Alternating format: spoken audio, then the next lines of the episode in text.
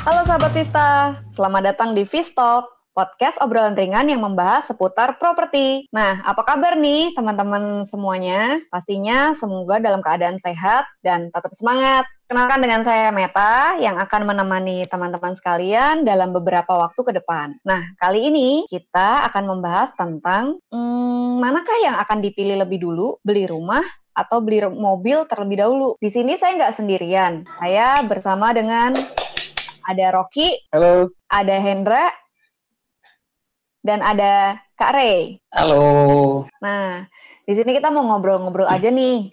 Buat teman-teman semuanya, masing-masing pasti punya pendapat dong. Mana yang akan teman-teman pilih dulu sesuai dengan topik kita hari ini.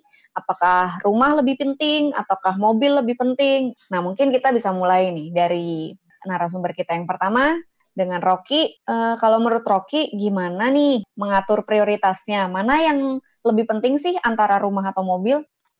Kalau dari saya sih ya, kalau saya punya budget budget yang memadahi untuk ngambil mobil atau rumah, itu saya pasti lebih milih mobil. Karena menurut saya ya lebih efisien aja kalau kita ke mana-mana naik mobil, nggak nggak keterbatasan apalagi kayak sekarang gini ya lagi covid kalau kita nggak punya mobil mau ke mana-mana terbatas. Sekarang online juga kalau uh, ojek online juga harus nggak boleh bawa penumpang. Sekarang harus naik mobil.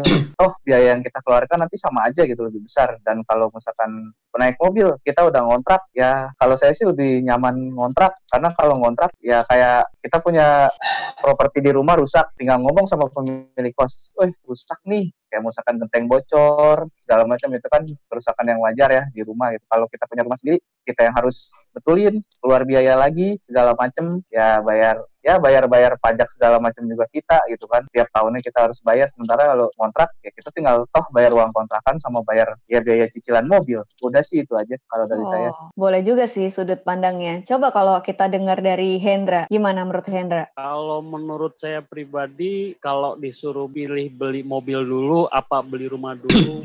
Pasti saya beli rumah dulu. Soalnya Kenapa apa? tuh? kalau beli rumah ya bisa kayak buat investasi gitu jangka panjang gitu loh.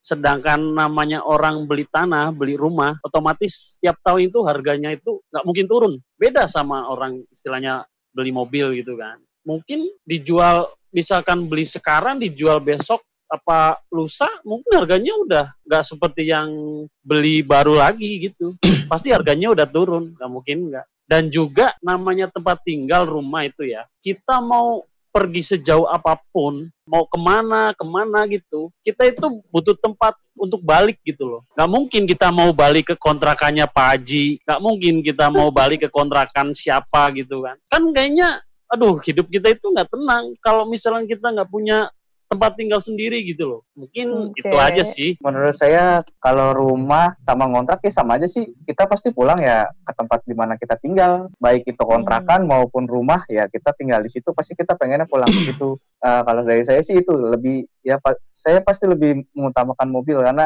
kalau kita punya mobil juga menurut saya ya kalau di, dilihat dari harga kalau kita mau main harga sebenarnya kalau kita kan anak milenial ya gitu ya. Ketika kita punya mobil, kita bisa berkreasi. Sekarang kan banyak tuh di jalan orang.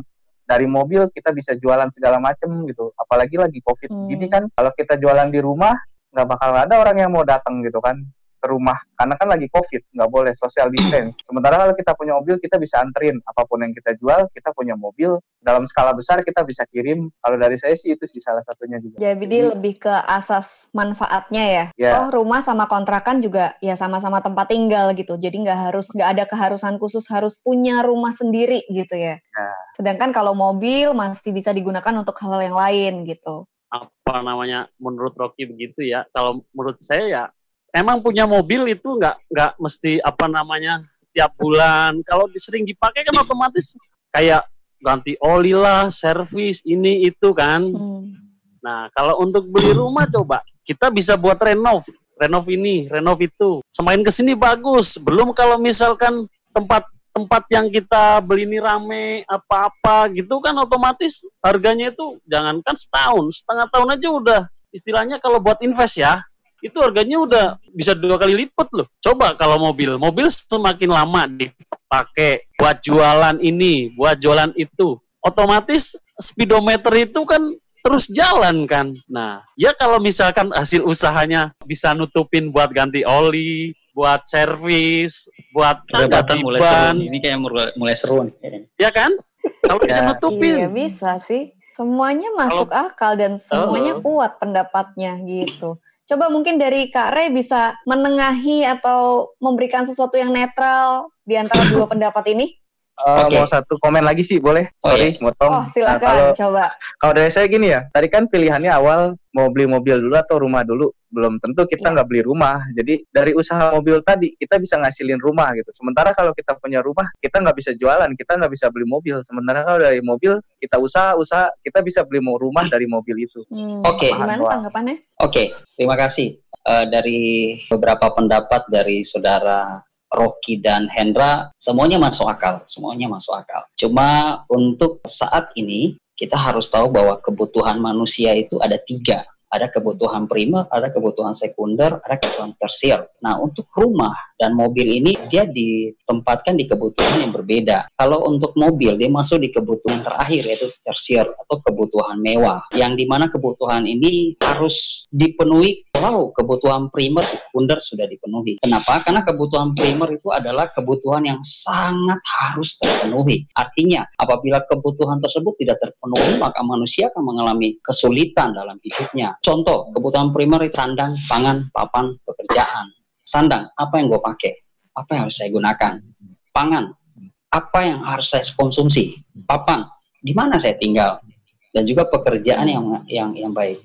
Ya kan? Jadi untuk rumah atau mobil, rumah itu dia masuk di kebutuhan yang sangat-sangat harus terpenuhi yaitu di kebutuhan primer. Bagi kalau kita lihat sekarang, rumah itu tanah atau properti itu setiap tahun seperti tadi uh, saudara Hendra bilang itu dia nggak pernah mengalami penyusutan harga selalu naik gitu faktanya ada uh, kita perhatikan bahwa fakta dari kedua uh, kebutuhan ini benar harga properti itu punya kecenderungan untuk uh, terus naik terbukti dari bagaimana bank mau memberikan tenor kredit yang relatif panjang. Kita perhatikan, rumah dapat tenor kredit yang begitu panjang dari 15 sampai 20 tahun. Kita perhatikan kendaraan, motor, mobil, berapa tahun sih paling panjang? Cuma lima tahun. Kenapa? Karena gini, barang itu punya masa, punya nilai yang terdepresiasi habis, ya kan? Kalau mobil lima tahun, contoh, dia punya masa ter terdepresiasi itu habis tuh sebelum cicilan selesai, ya kan? Mobil paling kuat satu tahun sampai tiga tahun, udah mulai bunyi krek krek krek krek krek krek, ya kan? Sedangkan masa cicilannya masih panjang. Tapi kalau rumah pada saat mulai bocor satu ta eh, dua tahun atau tiga tahun atau lima tahun itu masih bisa renov,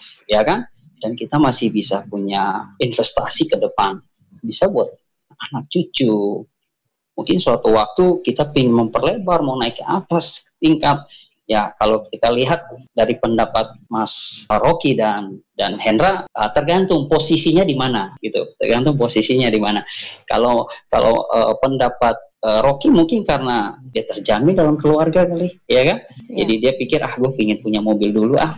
Kalau Mas Hendra mungkin ah gue mandiri nih gue harus punya ini dulu ya seperti tadi kita udah dengar ulasan uh, sebelumnya demikian oke okay. benar sih jadi pendapat kedua teman-teman kita ini ya nggak ada yang benar nggak ada yang salah ya. masing-masing ya. memang sesuai dengan porsi dan kebutuhannya masing-masing gitu cuman nih teman-teman udah asing nggak sih dengan istilah rumah subsidi? Sekarang banyak banget nih uh, proses-proses uh, kepemilikan rumah untuk rumah-rumah bersubsidi yang ada bantuan dari pemerintah juga dari bank gitu. Nah, menurut teman-teman ada nggak sih keuntungan, kerugian dengan adanya rumah subsidi ini?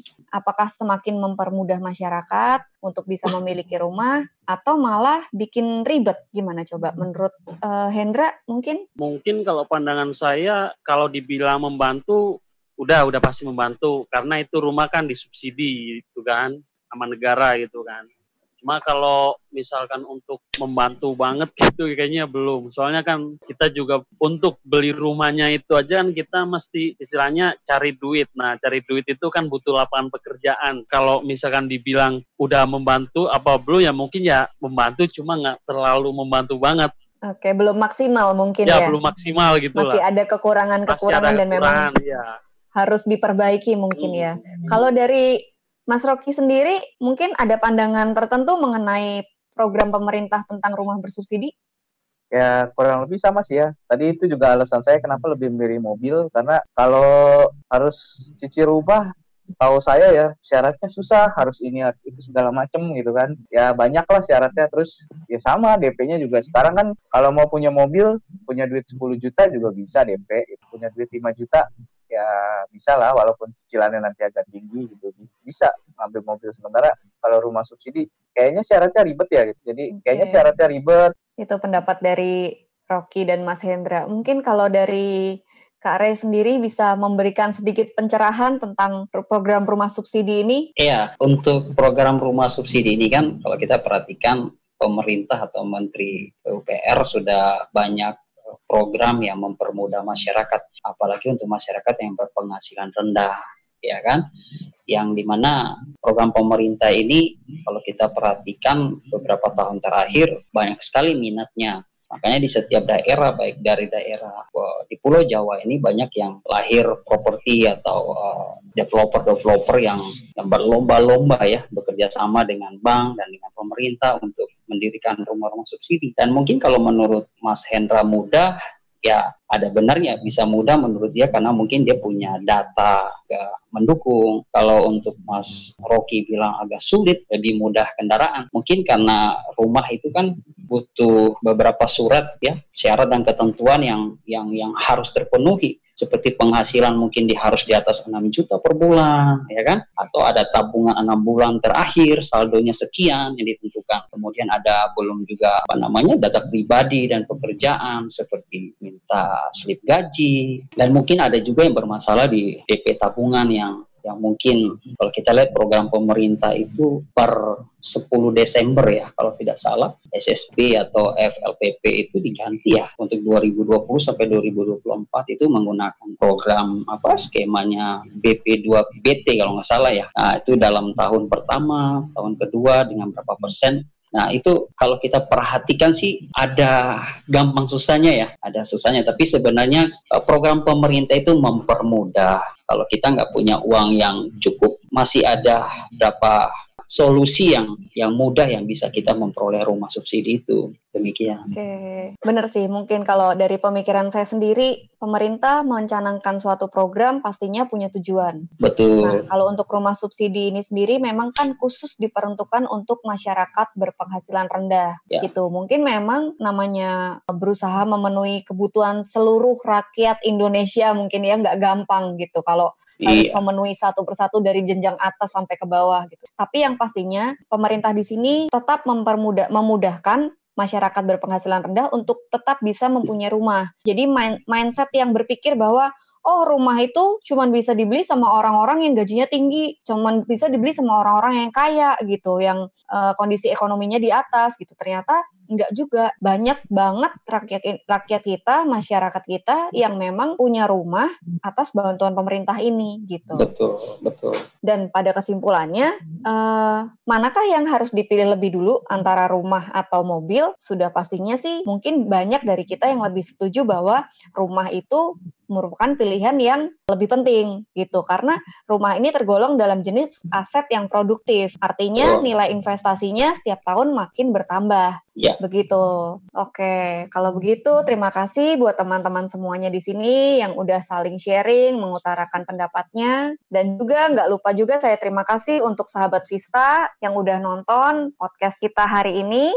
Semoga bermanfaat dan bisa memberikan informasi yang jelas. Oke, kalau begitu saya Meta juga teman-teman di sini pamit undur diri dan sampai jumpa di podcast-podcast selanjutnya. Dadah. Bye.